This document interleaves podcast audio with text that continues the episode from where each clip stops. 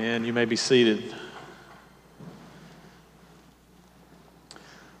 Thank you so much for being here today on this holiday weekend as we celebrate Memorial Day and remembering all the men and women who have fought and died for our freedom. And my prayer is that sometime today and tomorrow, as we go throughout uh, these hours where we take a break in some ways, that we would just pause and say, Thank you, Lord, for all those who gave their lives so that we can sit here and worship in freedom this morning and have all the many other freedoms that we have. Um, yeah, let's do that right now. Father, we thank you. We thank you so much for the many men and women throughout the years who have given their life and sacrificed themselves so that we could sit here this morning and pray this prayer. And Lord, we pray for our nation now. We ask that you would be the only one that truly guides us. We pray for all those in positions of power. We pray that their hearts would be softened and that they would seek nothing but your will and your ways. And Lord, in moments when we don't see that, we trust you. We trust you because we know that your throne sits high above any earthly throne. And Lord, that's why we're here this morning, because you truly are the only King forever. And we love you and we thank you in Jesus' good and powerful name. And everybody said, Amen. By way of announcements, um, uh, just a couple of things. Uh, first of all, we start with our Wednesday night worship this Wednesday night over in the East Sanctuary. So uh, please come out and be a part of that. We're very excited about it. If you'd like to read ahead, we're going to be in Luke chapter 10, verses 21 through 37. That's where I'll be preaching from Wednesday night. Uh, also, I want to say thank you so much for your faithful giving week in and week out as an act of worship to the Lord. You can give in the boxes that are in the back or texting the number that you see on the screen or in the Frazer app. And there'll also be a time of unique giving at the end of the service as well. If you're a guest with us, uh, we say welcome. We'd love to connect with you. There's a connection card uh, in the back of the pew in front of you. If you're watching online and on television, uh, you can text connect to the number that you see on the screen there. All you have to do if you're in the room is drop those off in the boxes or go out to the connection point. We'd love to know how we can serve you better. And for those of you who are in the room, would you please join me in welcoming our online and television audience?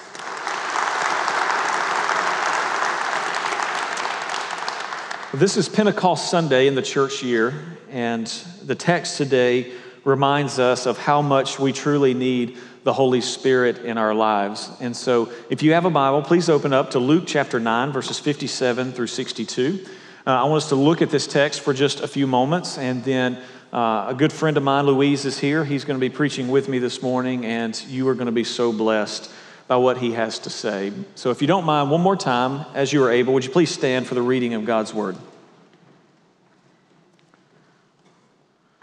Luke chapter 9, starting verse 57, says, As they were going along the road, someone said to him, I will follow you wherever you go. And Jesus said to him, Foxes have holes, and birds of the air have nests, but the Son of Man has nowhere to lay his head. To another he said, Follow me. But he said, Lord, let me first go and bury my father.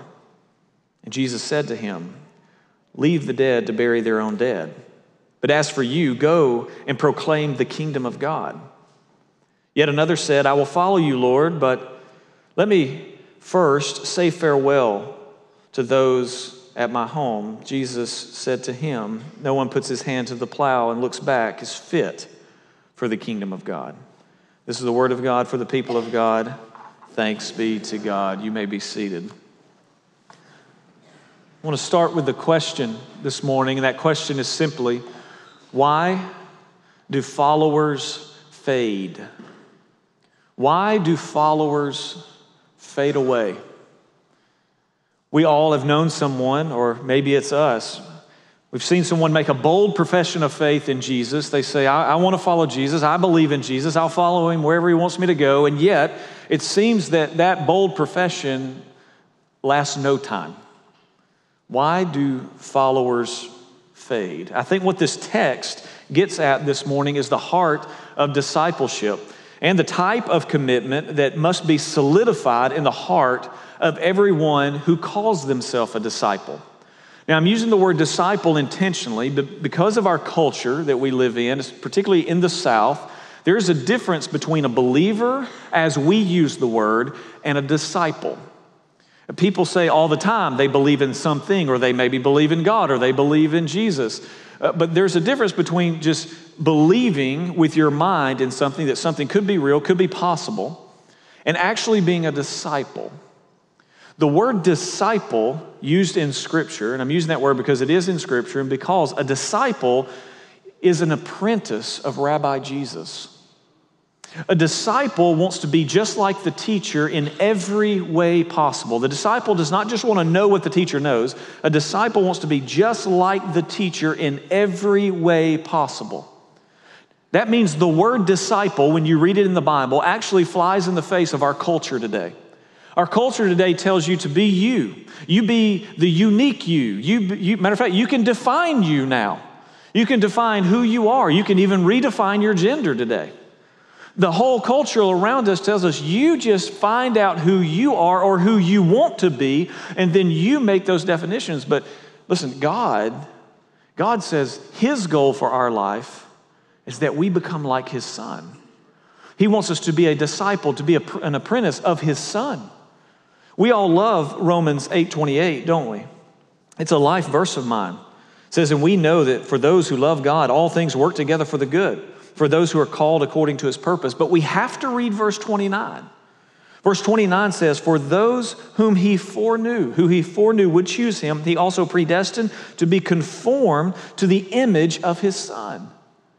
God's goal for us is to be conformed, to be molded, to be shaped into the image of Jesus, not for us to create ourselves in our own image. We've all heard that statement that God in the beginning created us in his image and likeness. And Ever since, we've been trying to do the same back to Him to create God in our image or to make ourselves or define our own image. One of the things we have to understand is that in Romans 14 12, Scripture tells us that every person will one day stand before God and give an account of themselves. Each and every one of us will. Each and every one of us will. And the question on that day will be Did we want to become like His Son? Or did we want to drive the definitions of that? The text that we see today gets at the heart of this great calling. And there's three movements in the text. I'm, I'm going to go through them pretty quickly. The first movement we see in verses 57 and 58. In that first movement, what we see is that we have to consider the cost that is required to follow Jesus. We have to consider the cost that is required to follow Jesus. Verse 57 says, As they were going along the road, we know from verse 51 that Jesus has set his face toward Jerusalem. This is a turning point in the gospel story. Now, Jesus is on his way to Jerusalem and the events that will happen on Calvary death, burial, resurrection, all of that. So he's on that journey now. That's the road they are on. But someone says, as they're going along the road, they say, I will follow you wherever you go, Jesus. Jesus turns to him and says, Foxes have holes and the birds of the air have nests, but the Son of Man has nowhere to lay his head. It seems like an odd response. I mean, in today's culture, if someone says, Jesus, I'll follow you, or, or any other volunteer organization, I will follow, I'll go wherever you want to go, we always say, sign them up, right? But Jesus turns this man and he doesn't say, I'll sign you up. The man makes this bold profession in Jesus I will go wherever you want me to go. And Jesus turns around and says, Well, you need to understand something. You need to understand that in following me, there is no comfort and there is no luxury. I don't even have a place to sleep. Jesus said just a few verses earlier in Luke 9 if anyone comes after me, he must deny himself and take up his cross daily and follow me. And what Jesus is communicating to people over and over is that if you're going to follow him, you have to understand there is no comfort, there is no luxury. Instead, there is at least seasonal, seasonal self denial and sacrifice, at least seasonal. Which means if we call ourselves a follower of Christ and there is no self denial and no sacrifice in our life, then we, if we're going to have integrity, have to question our own followership. We have to question that if we're going to have integrity. Because to follow Him and the cost of following Him is that self denial and sacrifice, and He is the one that paved the way and modeled that for us. Movement two. We see it in verses 59 and 60. And this movement tells us that following Jesus calls for real time, immediate obedience. Real time, immediate obedience. As Jesus is walking uh, along the road, someone says, I'll follow you wherever you go. And he says, There's no comfort or luxury here. And then Jesus looks at a man on the side of the road and he says, Follow me. But the man said back, Lord, first, let me first go and bury my father. And Jesus said to him, Leave the dead to bury their own dead.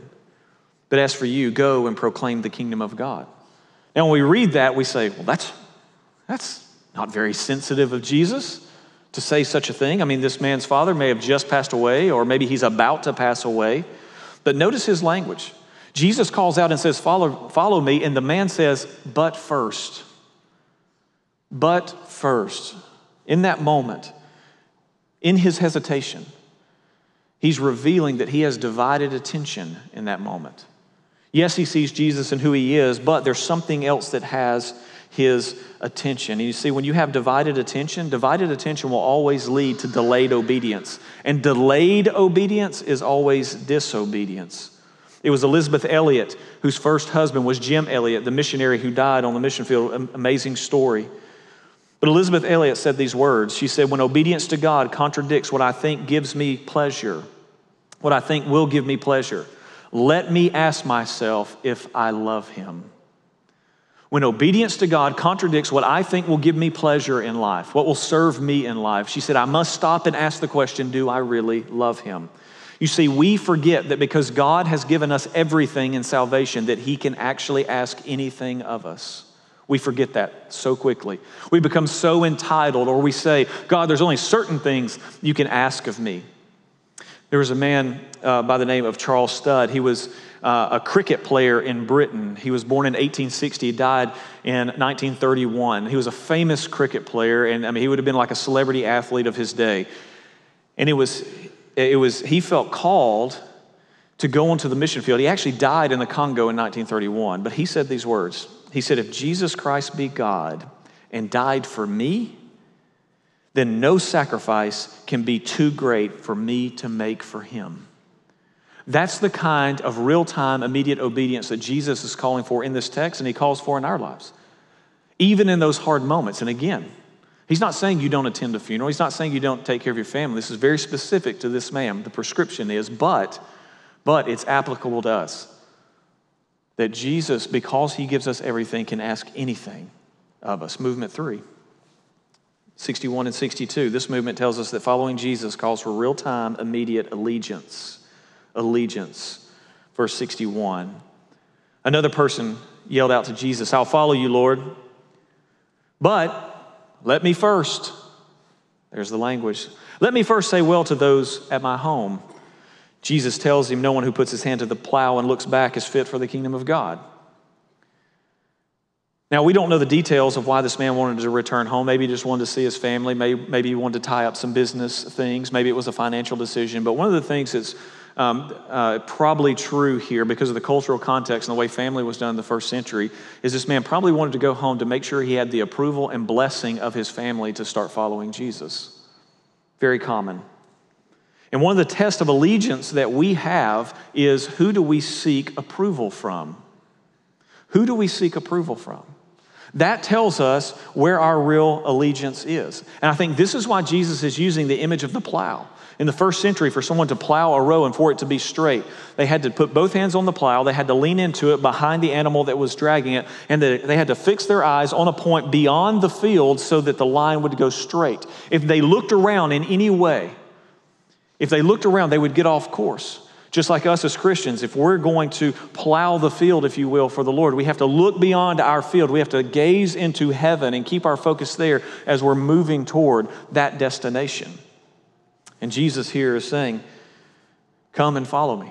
You can't wait on anyone else's approval if you really want to be my disciple. That's why in Galatians 1:10 Paul says, if I were still trying to please man, I would not be a servant of Christ. So why do followers fade?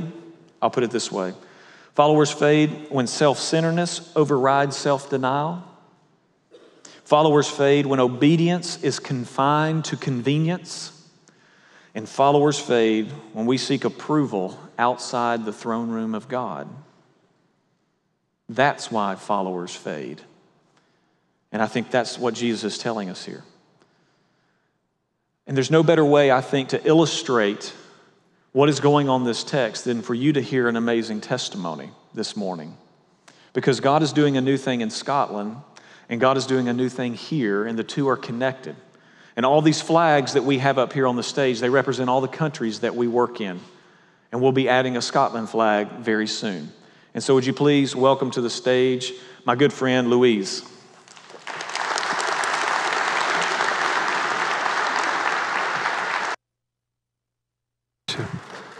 Good morning, everyone. May the grace and peace of the Lord be with you. It's so good to be here. Thank you very much for your warm welcome and for the amazing chicken fried. I love it. Fried chicken, that's the best place in the world for me. But uh, it's so good to be here to share what God is doing. And God is doing a new thing, like Pastor Chris just said. God is doing something around the world and you were part of that. I was so encouraged to see all these flags and see what God is doing. And His promise again and again is that He is doing a new thing. Sometimes we stop listening because we just like the first thing we hear. And the Bible says here in Isaiah 43, on verses 18 and 19, he says this Remember not the former things nor consider the things of old. Behold, I am doing a new thing. Now it springs forth. Do you not perceive it? I will make a way in the wilderness and rivers in the desert. God make new all things. And God make all things new in our lives. I didn't have the privilege to grow up as a Christian. I grew up in an atheist family. And I remember that the first time that I heard about Jesus was my father sitting me on the TV room and saying, Louis, people will tell you lies. And then he explained about Zeus, about Jesus, and about few other things that people would lie to me about in my life. But then I met someone a few years later. I met Danny, that is my wife today you can see God was gracious to me even before I knew Him, right? Uh, I don't know what she did to the Lord, but I know He was gracious to me. So, and then He showed me a lot more than just something or someone that she knew about it. She was this bridge between me and God. She showed how real God is. And I was interested about the reality of God on her life. But then, when we were about to get married and I continued not believing in anything, the pastor came and had a very interesting conversation with me. And he said, A week before our wedding, I'll not marry you. I said, I'll sue you. How can you not marry us now? A week to get married. And he said, No, no, no, you are too crazy, Louis. I will not marry you. Unless you go to this uh, men's retreat with me a month after you get married. Look, I said yes. I would say yes to anything on that point. And I got married. On the day of the retreat, guys, I tried to escape. I was leaving my house before the time that I would leave every day, and I was just trying to escape. And guess who was by the gate? The pastor. I said, Pastor, I think it's illegal to stalk some people around the city. And he said, Louis, you have a choice. You can come with me, or I can be following you around. I said, I think the less damaging part of, I'll go with you to this retreat. On that retreat, we spent three days there.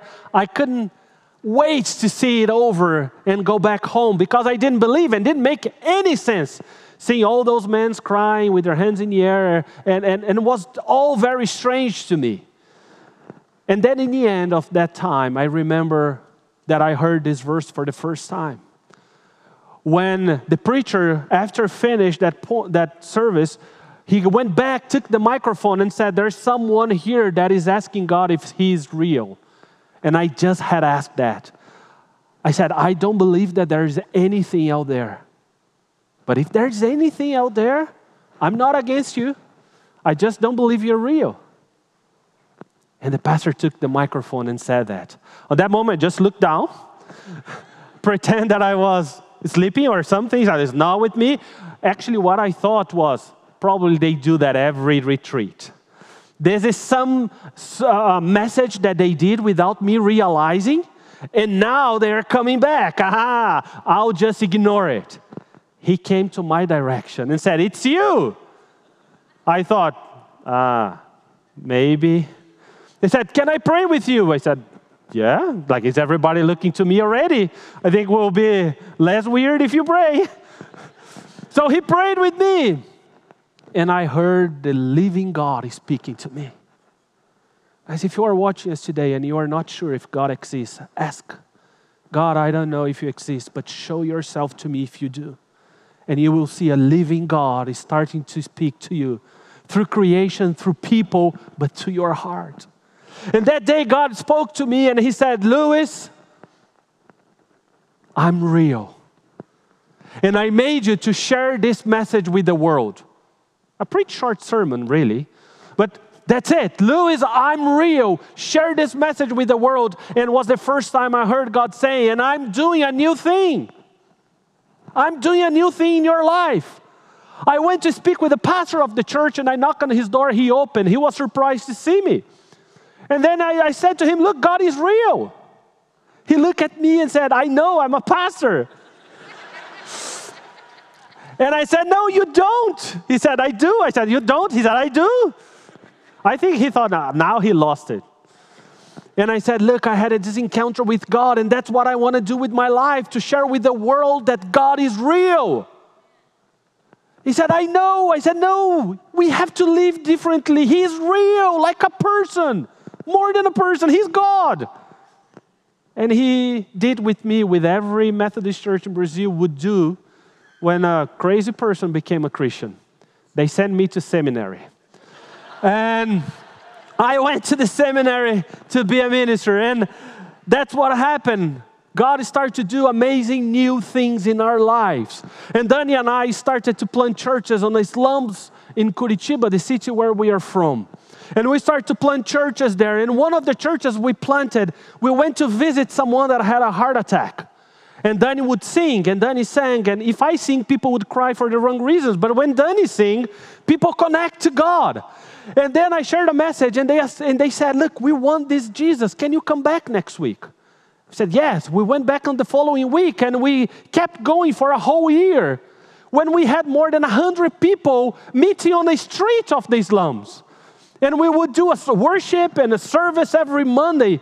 More than 75 people came to faith and were baptized during those on street services. It was so good. God moved us to another church. He used the bishop, but God moved us to another church. Uh, to, and it was a church that was in a huge crisis. And I went to the Lord and said, Lord, you were using me. You said a new thing, and, and we saw this church coming up on this slum. And now I go to this traditional church that is in a crisis. And God said, Lewis, I'm doing a new thing. My wife and I, we braced ourselves and we went there. And that church that was 70 members, after five years, we were 2,000 people. We had planted 10 churches. God was doing amazing things because that's what God does. He does a new thing in your life, but He does everything in your life new by the power of the Holy Spirit. So today, I don't know if God will lead you to a new thing, a new ministry on this church a new thing that He will do, but I'm certain that whatever you are doing, He will renew by the power of the Holy Spirit that is alive in you. So we experience amazing things. On the end of that, we received the visit of the Methodist Church in Britain to see the growth of the church in Brazil. And my bishop said, Louis, you will receive these guys. I said, Bishop, they will not like our church. And he said, I know, but there's nowhere else we can send them. So receive them and behave. I, I said, Bishop, I don't know if you know, but British people, they are proper. Uh, and they are on the clock. And I not even know where is the battery of the clock of the church. We, we just don't use it. So we received them, and after a weekend with us, I think they were desperate. They invite Danny and I to go to England and to start to help to help the church there. God was so good. I, once again, when they invited, my bishops respond for me because that's what they do. They said, He will go. And I went to pray, and God said, Louis, I'm doing a new thing. Go. And I confess that I arrived in England thinking, God is doing a new thing, will be amazing. So on my first service, I stood there and I said, Good night, church. And someone started, uh, just said from the first pew, said, ah, Here we go, it's good evening, Louis. I said, This is not a very good start, but I'll go to my sermon. And my sermon was all about commitment, right? It's a good way to start a service, right? But then commitment in Portuguese is compromisso, that when you type on a Word document will be changed to compromise. So my first service was it's time to compromise. I'm here to help you to compromise with your values. I'm here to help you to compromise the Bible and put into practice in your life. It's a new season, it's the season of compromise, guys. And to be honest, the English people, they didn't respond very well to that message. and I was thinking, like, hmm, they are very cold. They don't respond. So I spoke even louder compromise. And then I finished with an altar call. If you want to compromise now, come to the front. No one came. I was petrified. Like, how could they be so cold not to help the minister on the first service? So I looked to my wife and I asked help. Like, if you want to, maybe you have a good marriage, but you want to commit again. I was thinking, but I said, if you want to compromise this good marriage, come to the front. And she did. So it was only my wife and I on the front compromising our marriage for everybody else. For us, we were renewing our marriage. But everybody else was like, so after a lot of conversation with the leadership team and the stewards of the church and the superintendent got involved and everybody else. I explained what I meant by that, and half of the church came back, so don't worry. But I went to the church and said, guys, we have an amazing uh, church here in UK, and God is doing great things at that time. We were in a small island called Guernsey. I said, so let's let's start to plant churches in places that never had a church before. And that's when we started a church planting program in Kenya but the idea was to go to tribes that never had a church before. And we went to uh, uh, between the Samburu, the Lu area in Kenya, and start to go to tribes that never had, some tribes with six, 10,000 people. And we started to plant churches, and we led, uh, uh, uh, by the grace of God, many group of, of English people to, to Africa, and we saw 23 new churches coming to life to the glory of God on that time because God is doing a new thing. But do you know what was the most amazing moment? Was when, after one service in a tribe, this man came to me and he was very strong. And he came and he was sobbing. And I said, okay, he's very strong and he's sobbing, might be a good sign. And then he came to me and he said, You were preaching that Jesus is the only way. Do we believe that? Jesus is the only way? And then I said, Yes, he's the only way. And then he stopped and he looked at me and said, What happened to my father that died last year? He never heard about Jesus. No one ever came to talk about Jesus. And then he started to, sh- to shake and cry and he said, Why? Why you didn't come before? Why no one else from your friends came before? He would have accepted but no one came. And on that moment, I was crying, he was crying. And I said, I, I, I, don't have an answer for that. But the only thing I can say is that I believe God is doing a new thing and we will never stop going. Never stop going. And Danny and I, on that day, we, we commit to never stop going. And God said, I'm doing a new thing. I'm doing a new thing. God is doing a new thing in your life. But for that, like Pastor Chris said, we need to say, Here I am, Lord, send me. But unfortunately, many Christians say, Here I am, Lord, send Louis. Here I am, Lord, send Pastor Chris. And on that day, we said, Lord, here I am, send us. We'll never stop going. And do you know how long it took that? few weeks because after that we were I received a call from someone that said, "Can you come to Peru and help?" I said, "Of course I will. Send the ticket." And the person didn't send. After a few months I was praying and God asked me, "Louis, what would you do for me?" I said, "Lord, I would die for you." I would die for you. We, we think that, right? And then I felt God saying to me, Louis, you didn't go to Peru. Of course, you wouldn't die for me. I said, God, I would. The person didn't send the ticket. And God said, Louis, you not even pray to know if it was my will or not. The pay right wasn't right, and you didn't do the work. And then God said that to me Louis, don't make me a business. I'm God.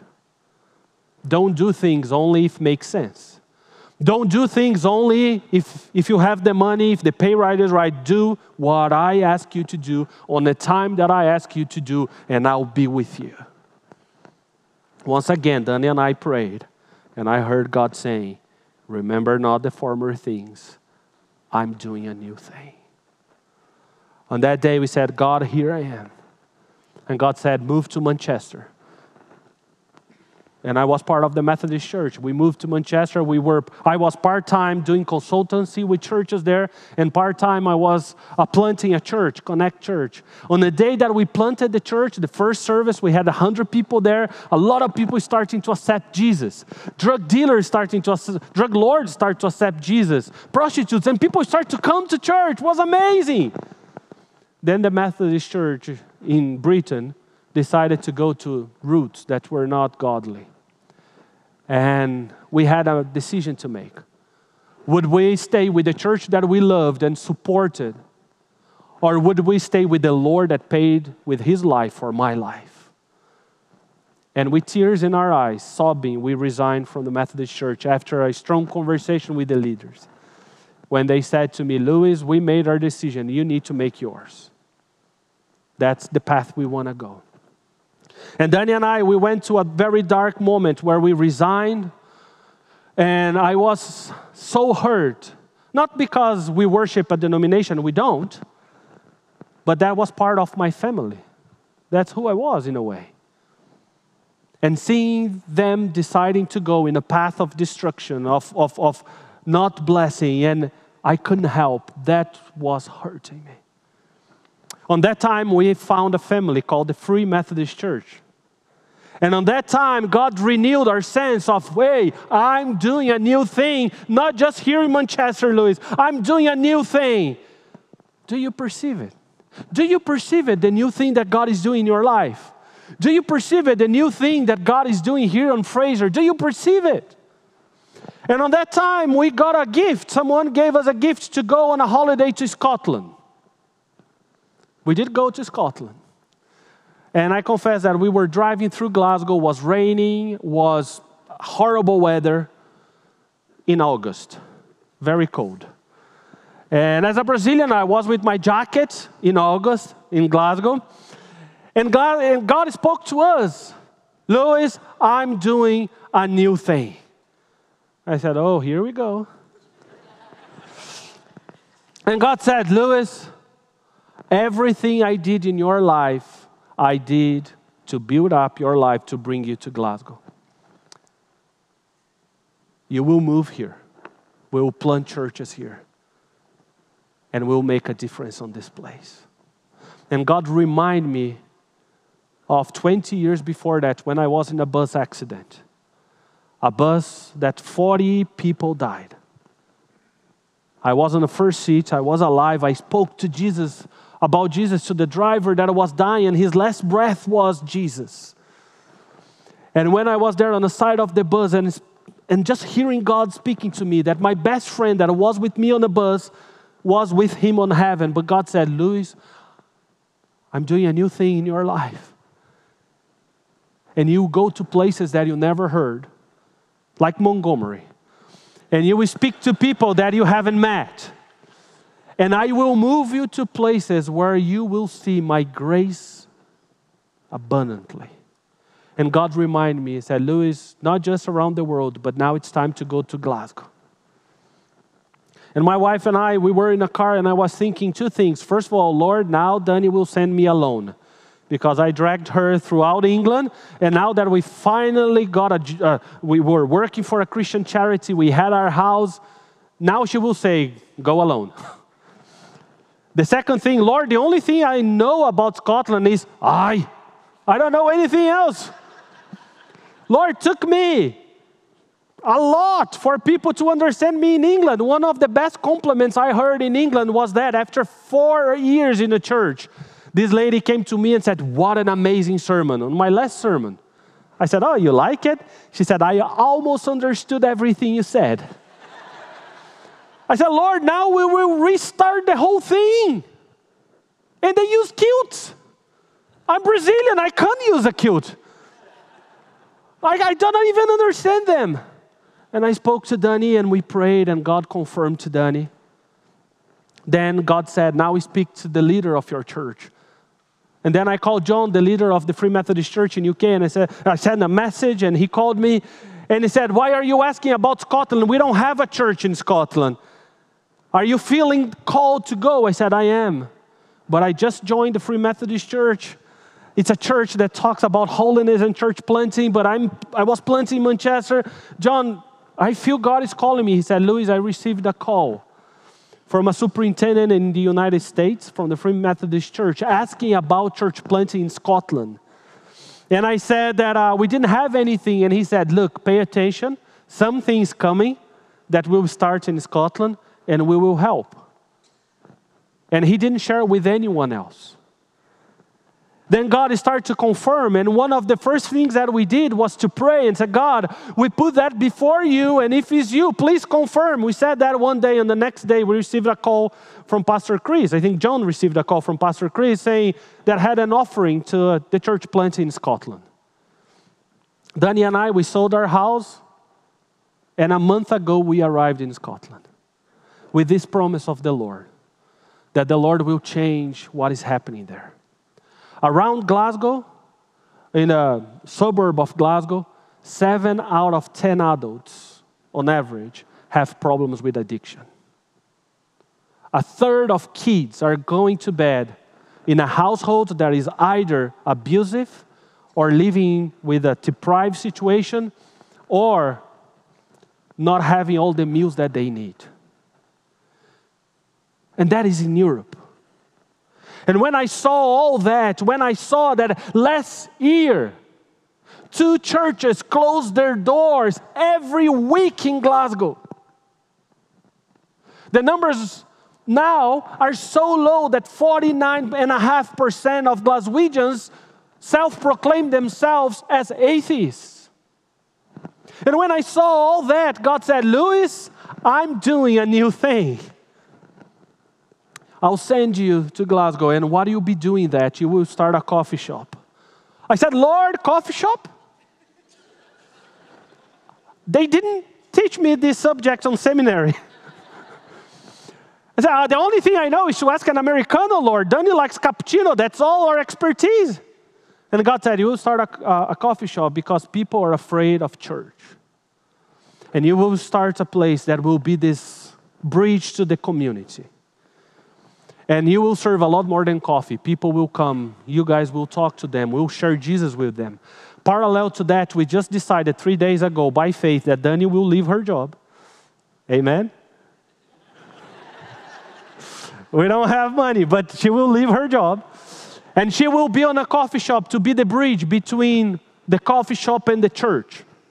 Dani is a psychologist, so she will be running courses to help people uh, people that are struggling with addiction, people that are struggling with debt, people that are struggling with their mental health. We'll do a lot of courses parallel to the coffee shop, inviting people from the community to help to serve them. And we'll be planting a church that will send missionaries and receive missionaries. And I pray that one of the first, if not the first, will be a group from Frazer.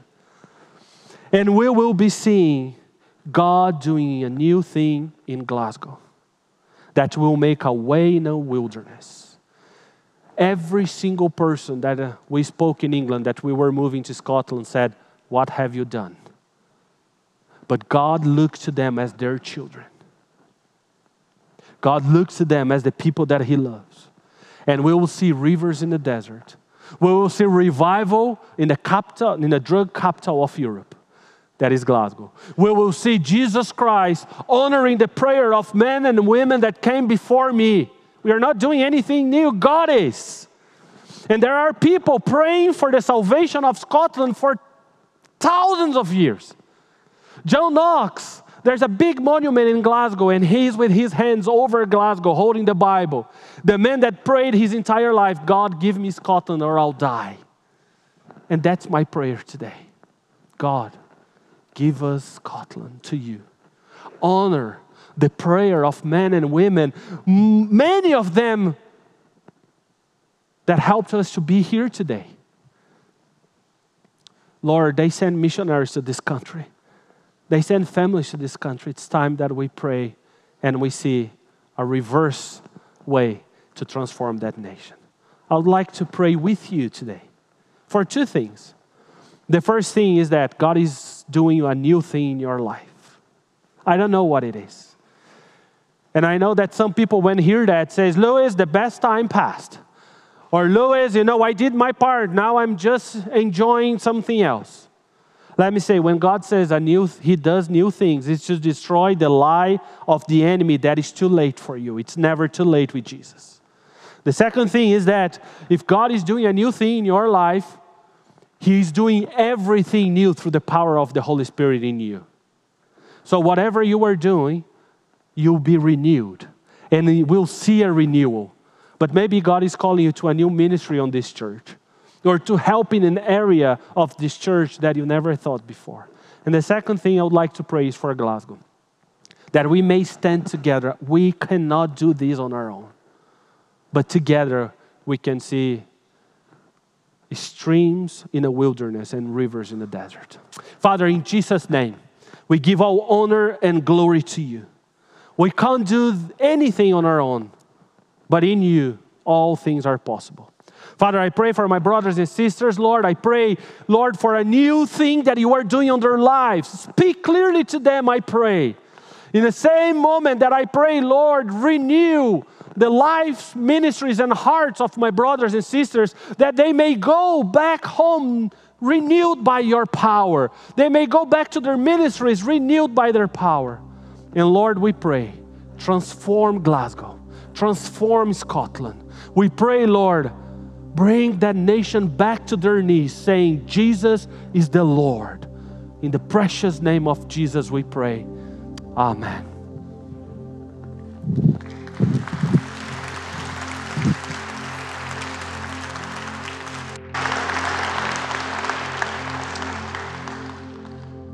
May have noticed in the text I started with there's these three interactions with Jesus and these three people.